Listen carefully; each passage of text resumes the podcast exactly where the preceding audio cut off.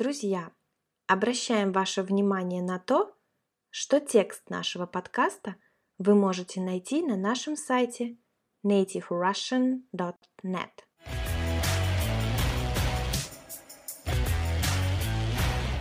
Друзья, всем привет! С вами на связи снова Настя. Очень хочется узнать, как у вас дела? Обязательно оставляйте свои комментарии под нашими подкастами.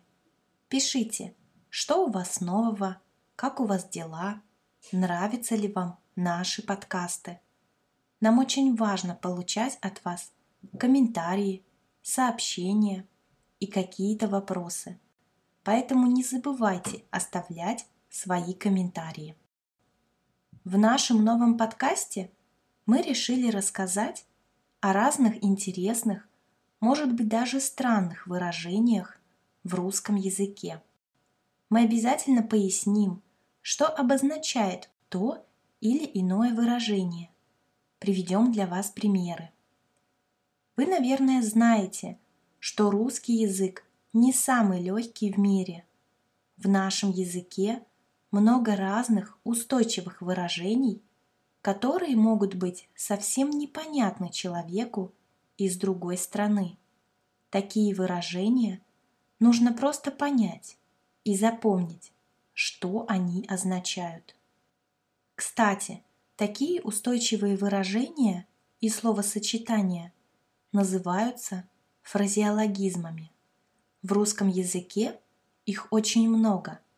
Мы часто употребляем такие выражения, чтобы разнообразить нашу речь, сделать ее ярче и интереснее. Предлагаю начать с выражений, в которых есть историческая изюминка, исторический смысл.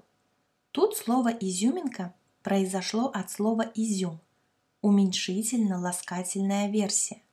Кстати, вот даже выражение с изюминкой или есть изюминка означает, что есть что-то интересное в этом выражении. Можно сказать, в этом есть какая-то изюминка, то есть в этом есть что-то интересное, необычное. Также мы можем сказать, в этом человеке есть изюминка, то есть в этом человеке есть что-то интересное и очень необычное. Часто молодые люди употребляют это выражение по отношению к своим возлюбленным. Например, парень может сказать так – я встретил такую девушку, она такая необычная, такая интересная. В ней есть какая-то изюминка. Итак, давайте вернемся к выражениям, которые появились в нашем языке очень давно, много лет назад. Я буду говорить выражение, рассказывать его краткую историю и приводить примеры. Первое интересное выражение – уйти по-английски – в оригинале это словосочетание придумали англичане, и звучало оно «уйти по-французски». Во времена войны британцы смеялись над французскими солдатами, которые покидали военную часть без разрешения. Французы скопировали это выражение по отношению к англичанам, и фраза закрепилась в русском языке. Уйти по-английски означает уйти без предупреждения, не попрощавшись. Например, гости ушли с праздника по-английски, то есть они ни с кем не попрощались, не сказали «до свидания». Следующее выражение тоже очень интересное. Семь пятниц на неделе. В старину, то есть много лет назад, пятница была базарным днем, днем торговли. Люди в пятницу получали товар и обещали отдать за него деньги в следующую пятницу, через неделю. Если кто-то забывал расплатиться или обещал отдать деньги еще в какой-то другой день, про него говорили, что у него семь пятниц на неделе. Сейчас это выражение применяется к человеку, на которого нельзя надеяться, которому нельзя доверять потому что он часто меняет свое мнение или не выполняет обещаний. Например, можно сказать так. у тебя семь пятниц на неделе. То есть мы даем человеку понять, что мы не можем на него рассчитывать и доверить ему какое-то дело. Еще одно выражение, смысл которого идет из древних времен – «шарашкина контора». Это словосочетание происходит от слова «шарань» – «жулье». Жулье – это нечестные люди, которые обманывают. В старину таким словом называли группу людей, которые не вызывали доверия. Сейчас Шарашкиной конторой называют какую-то организацию, к которой нет доверия. Например, можно сказать так. Вчера я была в туристической фирме. Это какая-то Шарашкина контора. То есть эта туристическая фирма вообще не вызвала у меня доверия. И я думаю, что они жулики, обманщики. Жулики и обманщики – это те, кто обманывают и ведут себя нечестно по отношению к другим людям. Выражение «кричать на всю Ивановскую» очень популярное в нашей стране. Это словосочетание появилось еще в царские времена. Есть такая Ивановская площадь на территории Московского Кремля. В старину обученные люди со специального возвышения на Ивановской площади в определенное время доводили царскую волю, то есть его решение, до москвичей.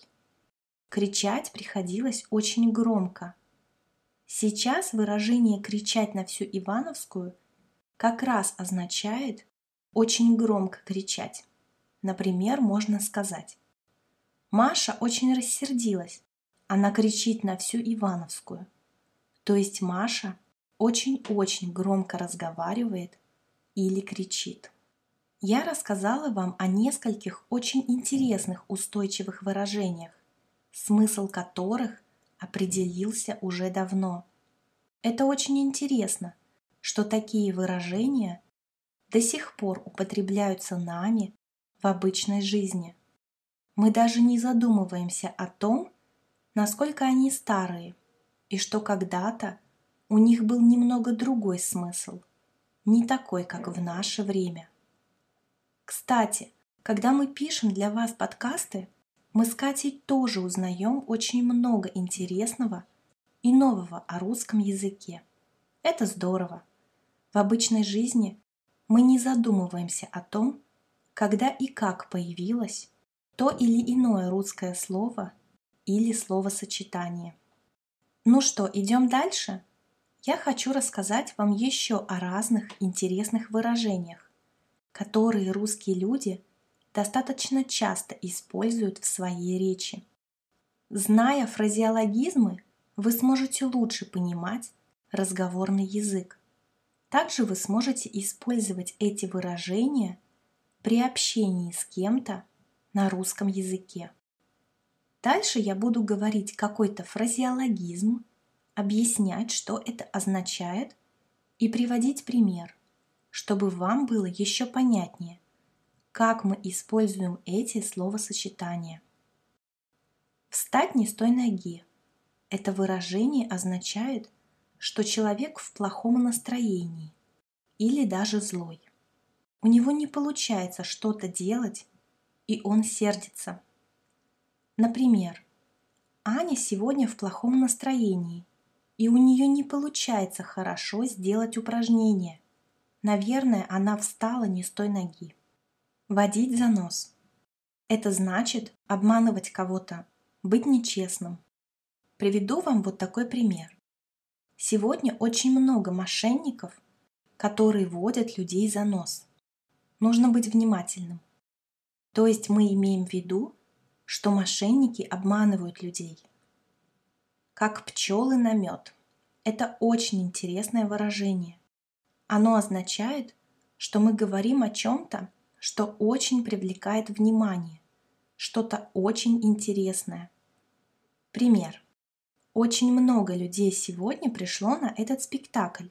Все собрались тут, как пчелы на мед. То есть спектакль очень интересный, пришло много людей посмотреть его. Кстати, Катя очень любит это выражение. Всегда, когда я его слышу, я думаю о Кате и улыбаюсь. Делать из мухи слона. Если не знать, что обозначает этот фразеологизм, нельзя понять смысл предложения, в котором эта фраза используется. Это значит сильно преувеличивать, делать большую проблему из чего-либо. Например, мы можем сказать «Катя, это не стоит твоих переживаний, ты делаешь из мухи слона». То есть Катя переживает слишком сильно из-за чего-то. Это не такая большая проблема, как ей кажется. Следующее очень интересное и необычное выражение – крутиться как белка в колесе.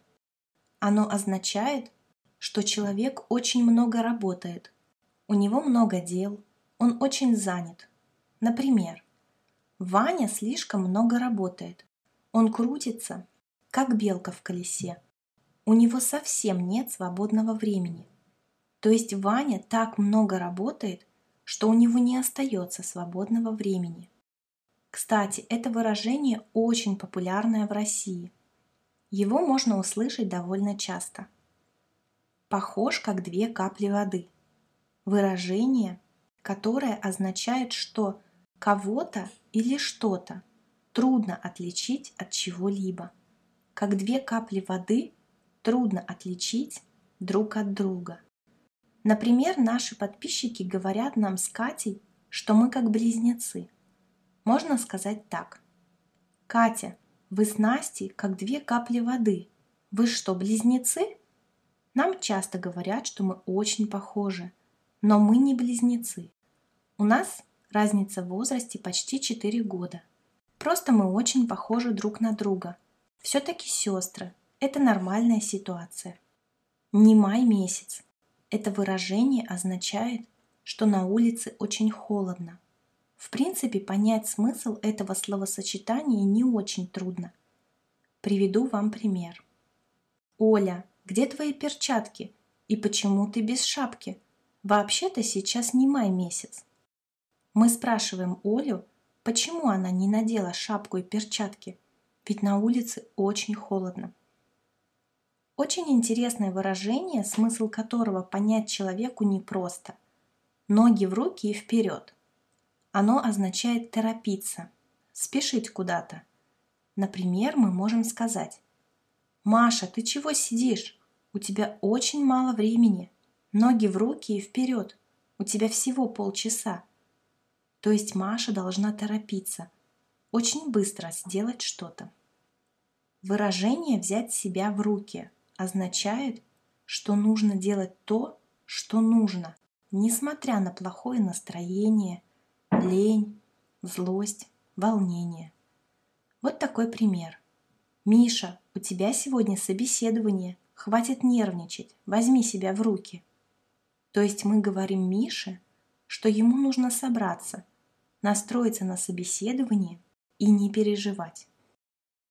Ну что, друзья, мне кажется, что я рассказала вам о многих интересных фразеологизмах русского языка.